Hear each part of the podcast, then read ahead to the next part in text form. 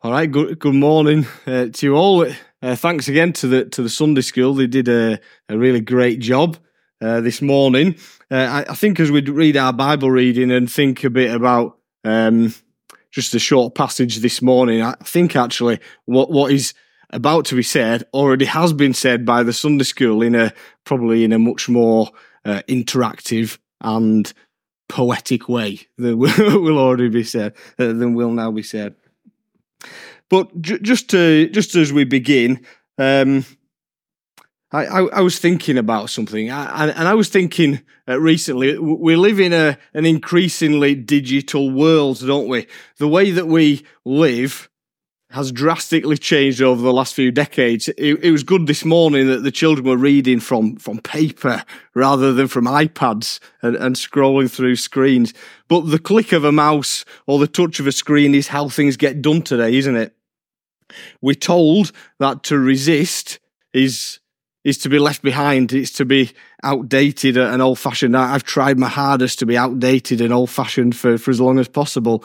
But even last year, I got an email address um, but things like education or work, or shopping, banking, it's all accessed online now, isn't it? We're entertained by smartphones and digital TVs. We communicate by, by email, by social media and WhatsApp messages. Maybe we could have a first picture on the screen, please, Lucy. Uh, I, I saw in the lead up to, well, the lead up till now over the last few weeks, I saw this a bit of an advert from Royal Mail. Um, I'm sending texts instead of cards this Christmas. Very festive of you. Keep it special. Send a card. Um, that's. I was just reading that in case you couldn't see it. You, you, you, could all you could all see it. Um, keep it special. Send a card. That was the that was the uh, that's a bit of a slogan from Royal Mail uh, for this this year and this uh, Christmas season maybe that's something to do with the price of a first class stamp and every card that you send makes them money into their bank. I, am not sure, but but but they they had this extended slogan that said this: you can't put a text on the mantelpiece, so don't phone it in this Christmas. Writing a card means more than pressing send. Keep it special, send a card. And, and I was thinking maybe Royal Mail are onto something here because there is something special about receiving a personally addressed envelope. I, I, say personally addressed envelope. Some of the uh, personally addressed envelopes we, we receive, we maybe prefer not to. But but maybe if it's a card or, or a letter that is addressed to us from from a loved one, from someone that we know, and they're sending that with love, they're sending that with some good news that is to be delivered to us Luke at the beginning already uh, kind of introduced our Christmas series. So over these next uh, few Sundays in December, as a church, we're going to be thinking about this idea of Christmas letters, handwritten letters from New Testament writers sent out to, to individuals, sent out to churches, and, and within those letters containing some wonderful truth about the reason for Christmas. Uh, I know these next few weeks we're just going to to dip into some of those and pull out some verses or or some um, wonderful truths about Christmas, the the reason for Christmas, the reason why uh, Jesus came. So if you've got your Bible and you want to turn with me to uh, one Timothy chapter one, we're just going to read a couple of verses this morning. One Timothy one verses fifteen to sixteen. And the Apostle Paul writes this as he as he writes his le- letter to, to Timothy. He says this The saying is trustworthy and deserving of full acceptance that Christ Jesus came into the world to save sinners, of whom I am the foremost. But I received mercy for this reason, that in me, as the foremost, Jesus Christ might display his perfect patience as an example to those who were to believe in him for eternal life. Just a short passage this morning, but but I, I want to uh, just make three brief points this morning as we look into that uh, that that wonderful truth. And, and, I think as we look into the, these two verses this morning, in a very simple way, this passage firstly tells us what we are like. Secondly, it tells us what God is like. And finally, uh, I feel it challenges us. What are we going to do about it? What are we going to do about it? When we see what we are like, when we see what we are like, when we see what God is like, what are we going to do about it? And the first thing that we see that Paul points out here is that the problem of humanity is that we are all sinners. He points out the problem of humanity. We're all sinners. He mentions that in in the end of verse verse 15 and particularly pointing to his own experience his own experience of of knowing the reality of sin was that he describes himself as as, as the foremost he's the the worst of sinners. The worst of sinners, as he looks back over his life, he sees the, the, the things that he's done in his life and he recognizes he's the worst of sinners. Question for us this morning that we might be thinking what, what is sin? What is sin? Well, in response to this question, what is sin? John Piper writes this Sin is the glory of God not honoured, the holiness of God not reverenced, the greatness of God not admired, the power of God not praised, the truth of God not sought, the wisdom of God not esteemed, the beauty of God not treasured, the goodness of God not savoured, the faithfulness of God not trusted, the promises of God not believed, the commandments of God not obeyed, the justice of God not respected, the wrath of God not feared, the grace of God not cherished, the presence of God not prized, and the person of God not loved. He says that is sin. Let, let me try and simplify that for us this morning. Sin is a mindset that prefers other things more than God. Sin, sin tramples on the truth of God. Sin exchanges God for created things. Sin is a heart that rebels against God. That's what we've seen over the last few weeks at church, isn't it? As we've looked through 1 Samuel and it challenged us about what it looks like to have idols in our lives. Let me try and simplify again. Sin is to say this shove off God, I'm in charge, no to your rules. I, I like the way that um, it was narrated in, in the opening part of the Nativity. Uh, Adam and Eve in the garden spat in the face of God. Shove off God, I'm in charge, no to your rules. This is a this is a very real modern day problem, but it's a it's a very old problem.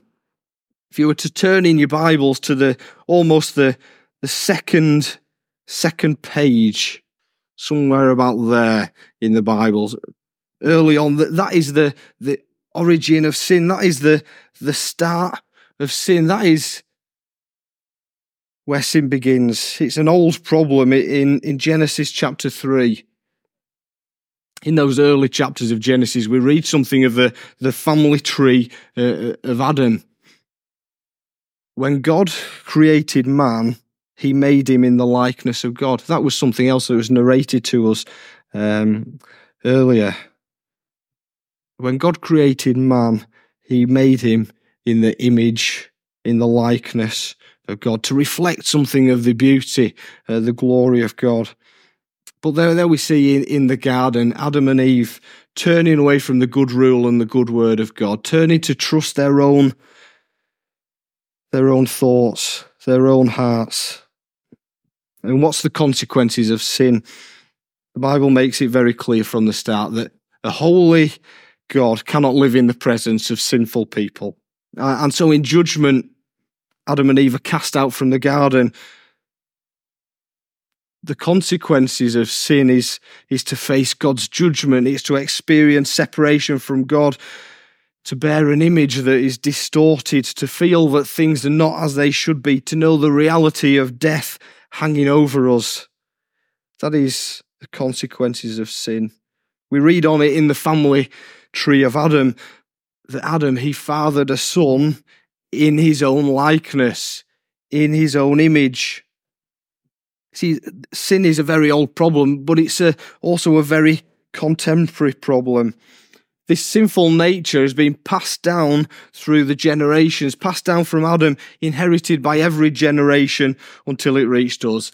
This is an idea, even that's picked up by, by David, King David, as he writes Psalm 51, as he writes this well known psalm of repentance. After being convicted of his sins, he says, Behold, I was brought forth in iniquity, and in sin did my mother conceive me. He, he, here, David looks back over the entirety of his, his life. He looks back even before he was born to, to the point when his mum went for the first 12 week scan.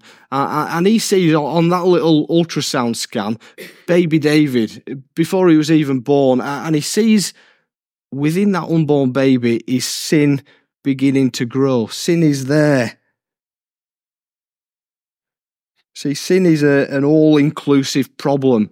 There is no exceptions. But it's into this setting of hopelessness and despair, into this setting of darkness, that these verses of Paul's letter are, are delivered directly to us this Christmas. This Christmas letter comes to us, this Christmas message brings wonderful hope as it tells us of the purpose of the mission. tells us of the purpose of the mission that Christ Jesus came into this world to save sinners. I don't know about you, but it, it seems to me that uh, Christmas songs uh, begin to appear on the radio earlier and earlier every year. Um, this year it seemed like the clocks had only just changed uh, we just entered into November. I turned on the radio and uh, someone singing about they wish it could be Christmas every day. And see, these Christmas songs uh, fill fill the radio through the month of December. Um, re- recently, I, I, I, heard again the song um, "Santa Claus is Coming to Town," and and it kind of in that song gives the mission statement of Father Christmas he's making a list and, and he's checking it twice. He's he's gonna find out who's been naughty or nice. Santa Claus is coming to town. And, and then it gets a bit weird. He sees you when you're sleeping. He knows when you're awake. He knows if you've been bad or good. Uh, so be good for goodness sake. You see, the, the way that Father Christmas works, if you believe the words of this song, is that it's all about performance related activity. So in the lead up to Christmas, for for those children believing those those, those words, it, it must be a, a terrifying prospect. As as you uh, and as I assess my behaviour leading up to to Christmas, um, how is it going to turn out for us? Must be especially worrying for those with slightly more mischievous tendencies. How is it going to go on Christmas morning? Well, in contrast to that, listen to the words of Paul here as he reveals the, the mission statement of Jesus. Christ Jesus came into the world to save sinners. This is the reason for Christmas. This is the reason that God the Father sent God the Son into the world to be born as a helpless baby. The coming of the Son of God is so much more than than just a historical event. The coming of God is is a strong message of hope sent by God to to to young parents full of doubt uh, and confusion. It was the the hope directly sent from God that says you are to call this child Jesus because he will save his people from their sins. It was a message of hope sent directly to the ordinary shepherds at work in the fields.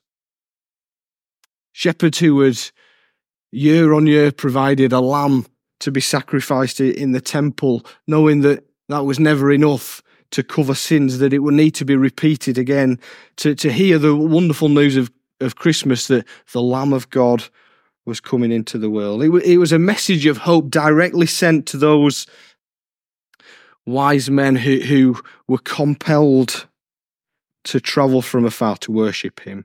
It was a message of hope to the hopeless. It was a message of hope for those who knew the scriptures and were longing for a saviour. And it's a message of hope for all people today. God knows our situation, He knows what we need, and He has intervened. Uh, just a, a, couple of weeks ago, someone um, made me aware of this uh, great quote from from Don Carson. He says this If God had perceived that our greatest need was economic, he would have sent a, an economist. If he had perceived that our greatest need was entertainment, he would have sent us a comedian or an artist.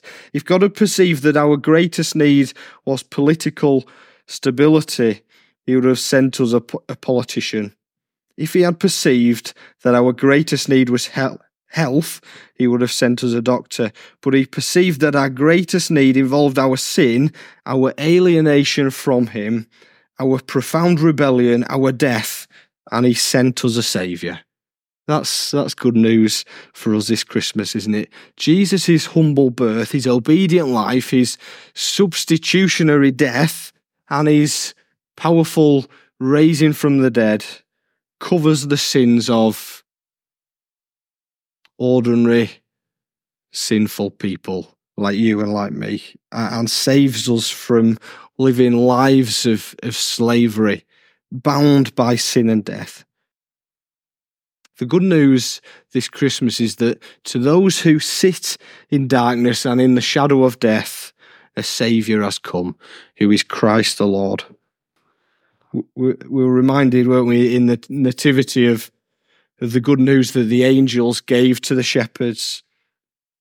Fear not, be, for behold, I bring you good news of great joy that will be for all people.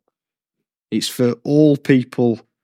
For unto you is born this day in the city of David a Saviour who is Christ the Lord. The, the message that Christ Jesus came into the world is good news for all people.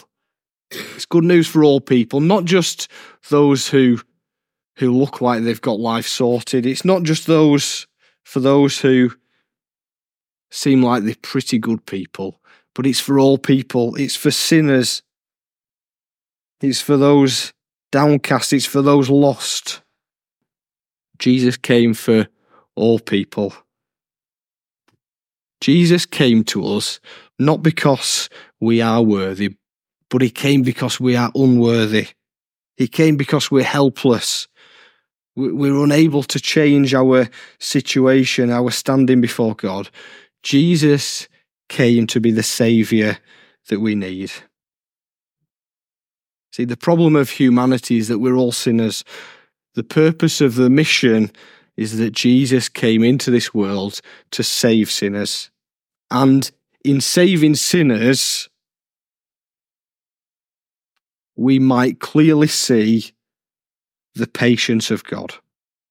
In saving sinners, God's work of saving helps us to see the patience of God. Why? That we might believe in Him.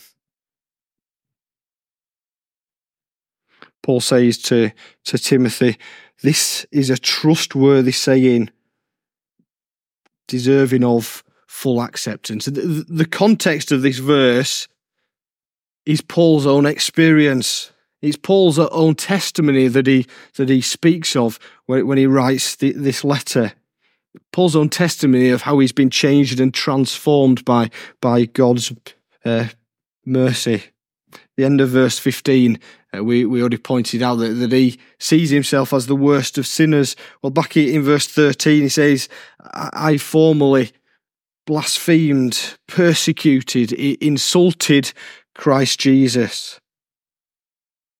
This was a, a man who was so opposed uh, to, to Jesus and the things of God. So why then did did Jesus choose the, the chief persecutor of the church to become the chief messenger of the church? verse 16. But I received mercy for this reason, that in me, as the foremost, Jesus Christ might display his perfect patience as an example to those who were to believe in him for eternal life. See, God took a God hating man and made him his son. God took a, a murderer of Christians uh, and made him a, a missionary of the good news. Uh, and why did he do it? He did it to display his perfect patience. He did it to demonstrate to us today what his mercy can do in the lives of those who, who trust in him. He did it so we might grasp hold of the message of Christmas that no one who trusts in Jesus is beyond God's power to save. No one who trusts in Jesus is beyond his power to save. Jesus came that first Christmas to be our Saviour, and the Bible tells us he will return again as judge. Back in, in the Old Testament, in the, in the Bible, we, we, we read something of of, of God revealing his name, which reveals his character, which is this the Lord, the Lord, a God merciful and gracious, slow to anger, and abounding in steadfast love and faithfulness, keeping steadfast love for thousands, forgiving iniquity and transgression and sin. That's the kind of God that he is, but who will by no means clear the guilty. That is the character of God. God is a, righteous judge, and from the beginning of Bible history, we, we've seen that sin must be dealt with, and it will be finally and fully when Jesus returns in power and great glory. To some who would question or doubt the return of Jesus, we, we read these words in, in 2 Peter chapter 3, verse 9. The Lord is not slow to fulfill his promise as some count slowness, but he is patient towards you, not wishing that any should perish, but that all should reach repentance. The reason that God has not acted in, in total judgment and wiped us out completely, which is what we do deserve, is because He's so patient towards us. He's so patient towards us giving us the opportunity to, to respond, that we might come to that point of repentance and faith in Him. As we live in these days, remember this God is patient with us.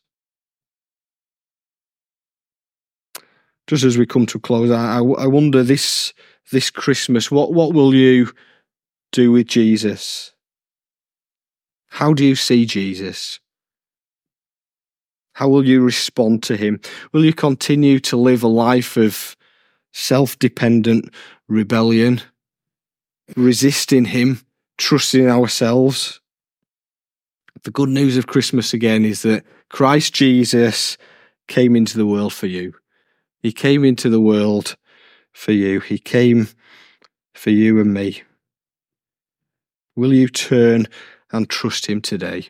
God is patient with us that we might be those who fully accept the trustworthy saying that Christ Jesus came into this world to save sinners. God is patient with us that we might believe in him and receive the wonderful gift of eternal life. Just as we, we close, let, let me read into the next verse, verse 17 of 1 Timothy 1. This is how Paul responds as, as he sees the, the remarkable change that God has done in his life as he's received God's mercy. Says these words of praise to the King of the ages, immortal, invisible, the only God, be honour and glory forever and ever. Amen. You see, when we're saved from sin, when we're changed, uh, and when we're transformed by the mercy and grace of God, we're saved to something. We're saved to righteousness, not that we might be full of pride, but that we might be full of praise. See, that was the response of some of these characters that we, we saw in the Nativity, wasn't it? These wise men who, who travelled afar and fell down and worshipped the baby Jesus, the, or the shepherds who, who heard the good news about, about Jesus and after visiting, they returned glorifying uh, and praising God. You see, this is the response of someone who, who's had a, a genuine encounter with the Saviour Jesus. Our lives have, are full of, of worship and praise.